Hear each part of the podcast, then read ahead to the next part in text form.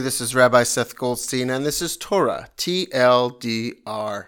This week's portion of Re'eh, which means to see, as in the first words of the portion, Moses telling the Israelites, See, I put before you blessing and curse, and implores the Israelites to choose blessings, of course.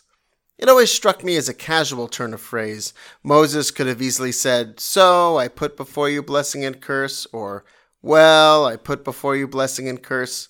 And although it may sound to our ears as casual, the intention is anything but. We have a path to follow, and it is on us to look and to see what the path may bring.